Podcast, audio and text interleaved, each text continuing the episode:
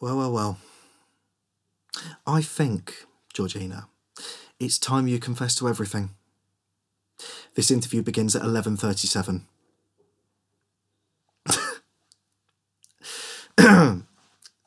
Sorry. I just always wanted to go in with that line, but uh, seriously, you're really going to want to start talking. I can't imagine this is going to earn you that promotion. I've got a brother, Nathan. A year ago, he was involved in a hit and run. They didn't find the driver. Two weeks later, one night I get Jackie Jameson drunk at my door, and amidst the slurring and crying, she told me she was responsible for the accident. So I gave her a coffee, put her to bed, and the next day sat her down and have her tell me everything.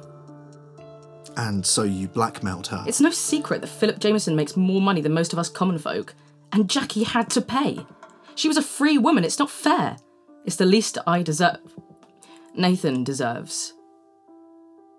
And if you think I've got Julia hogtied in my basement, I don't. Funny to hear it, but I've got my limitations. This is going to make a hell of a story. Thank you, Georgina. Mm, but it's simply your word against mine. Well, there is that.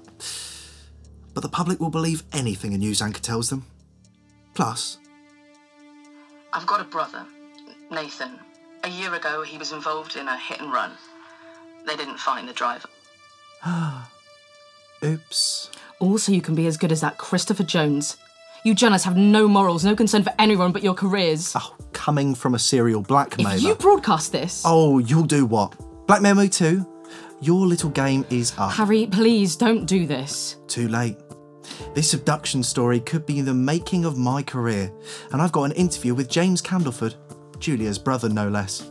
And now that I have you on tape, Sunshine 5 News are looking at their new lead anchor host. Thank you. Philip, it's crucial that you brought these photos to our attention. This could provide us with a breakthrough to finding Julia. Even if it doesn't, I promise you I'll do everything I can to find us a win. Our guy's smart. I know the type, but they all make mistakes eventually. Thank you, Detective. Anything else I should know about? Uh, since the last one, there've been no more phone calls. I've had nothing. No photos either. See, that's what terrifies me. I'd prefer to hear her on the phone other than hearing nothing. I mean, at least then I'd know she's alive. Trust me, this isn't my first abduction case. This is entirely natural for you to feel. Until we hear more, there's nothing else you can do. We will find her. I promise you, me and my colleagues will be heading back to the station. We'll be in touch. Thank you, Ronnie.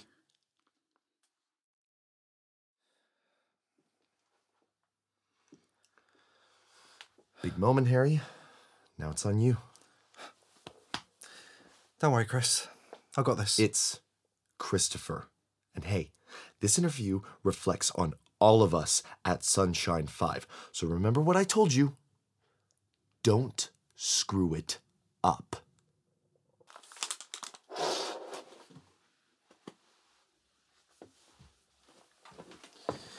How are you doing there? Ready? Yeah, uh, as I'll ever be, I guess. Well, we're going live. Showtime, James.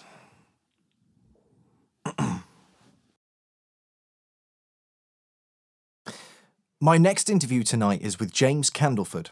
Four nights ago, his sister, Julia Candleford, was abducted and has since been missing.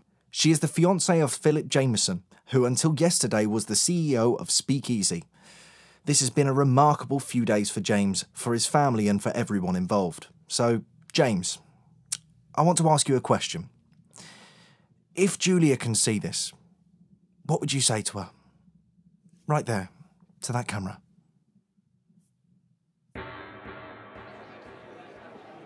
I don't know what you want me to say to you, Jules. I don't know what happened to that money. Then let me tell you what Mum just told me.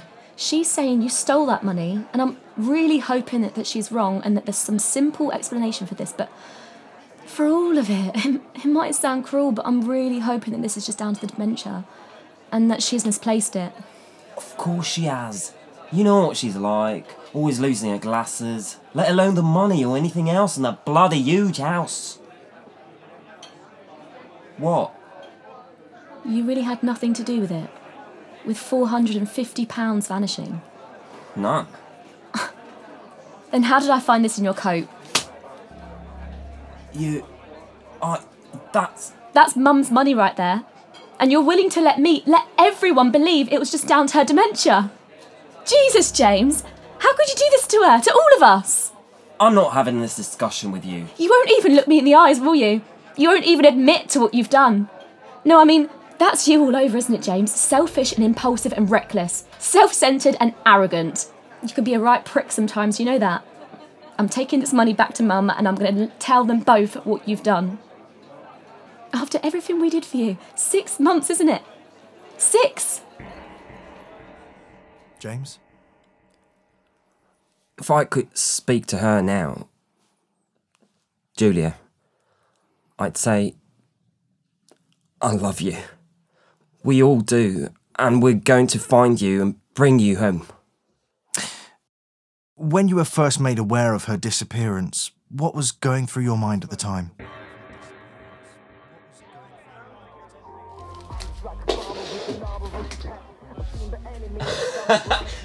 I'm coming! If Johnny's about to jump from the veranda into that pool, I really need to see that. O- okay, hold on one sec. James, I know I'm probably the last person you're gonna want to talk to, but Ah, so she finally dumped you. About time, Jules, about time. something's happened to your sister. Well, goodbye, you prick. She's gone. Let's hope we never see you again. She's. Alright, alright, I'm coming! I was. I was horrified. I had no idea how to function, to process anything that I heard.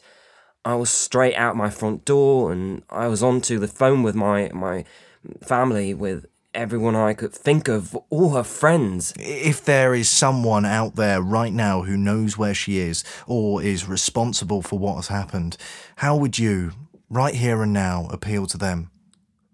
I'd begged him to bring her back to me, t- to the family.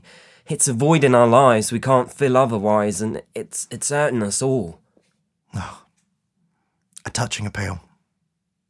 Now, if you watch the TV, read the newspapers, or browse online, you'll find that there's a vast amount of stories, interviews, and pictures of Philip and Julia, and equally as much out there in the world to do with you. There have been recently, though unsubstantiated, multiple claims of an in family dispute concerning money, and there are those that believe that your wild card, parties every night lifestyle has spiraled out of control and that you continue to battle drug addictions.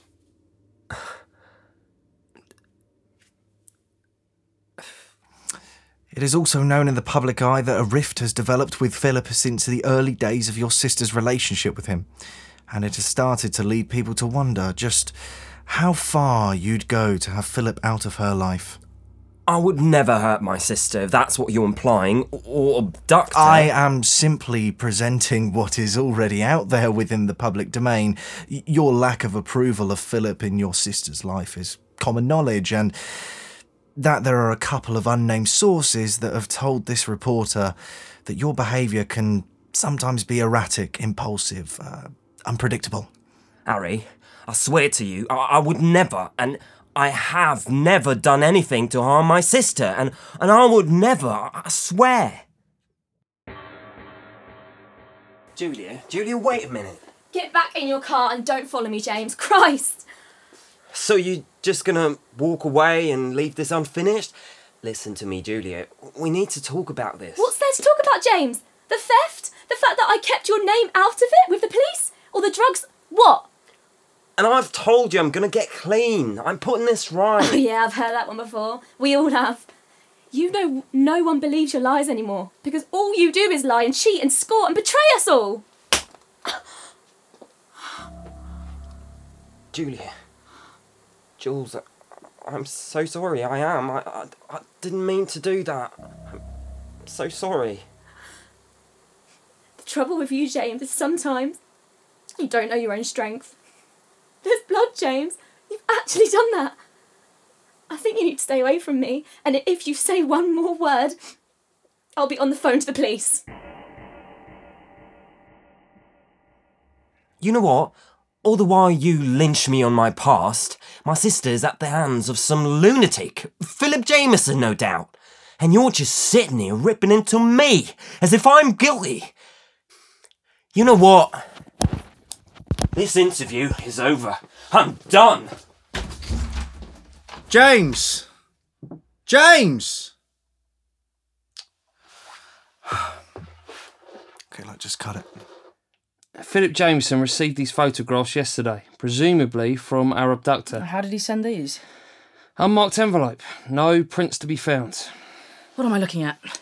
This particular photo of Julia, it's the only one that shows anything. It's not much at the moment, I'll admit, but it's in the corner, just there.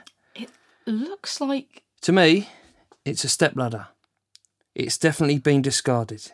It's making me think Julia could be on a construction site. Maybe our man works in construction. I was going to say railway tracks. Or that too.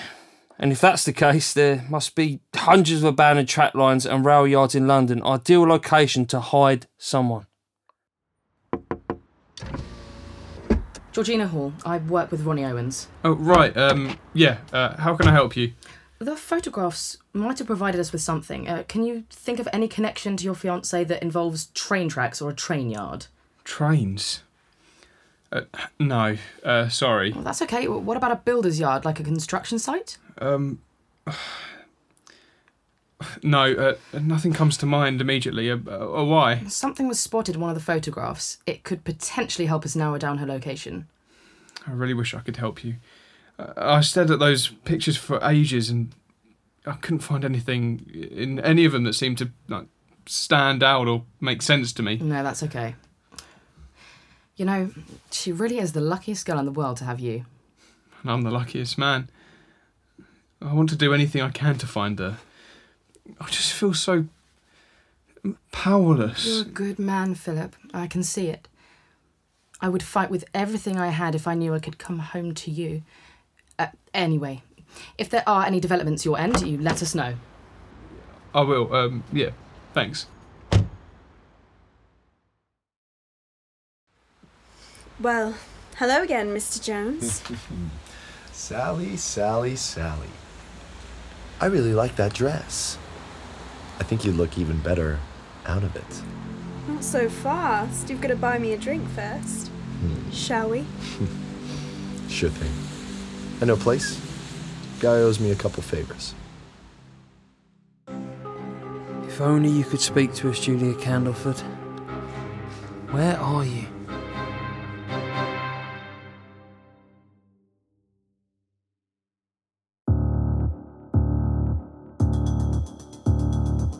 This episode of Mr. Jameson was written by Matt Bailey and directed by Allen Sproule.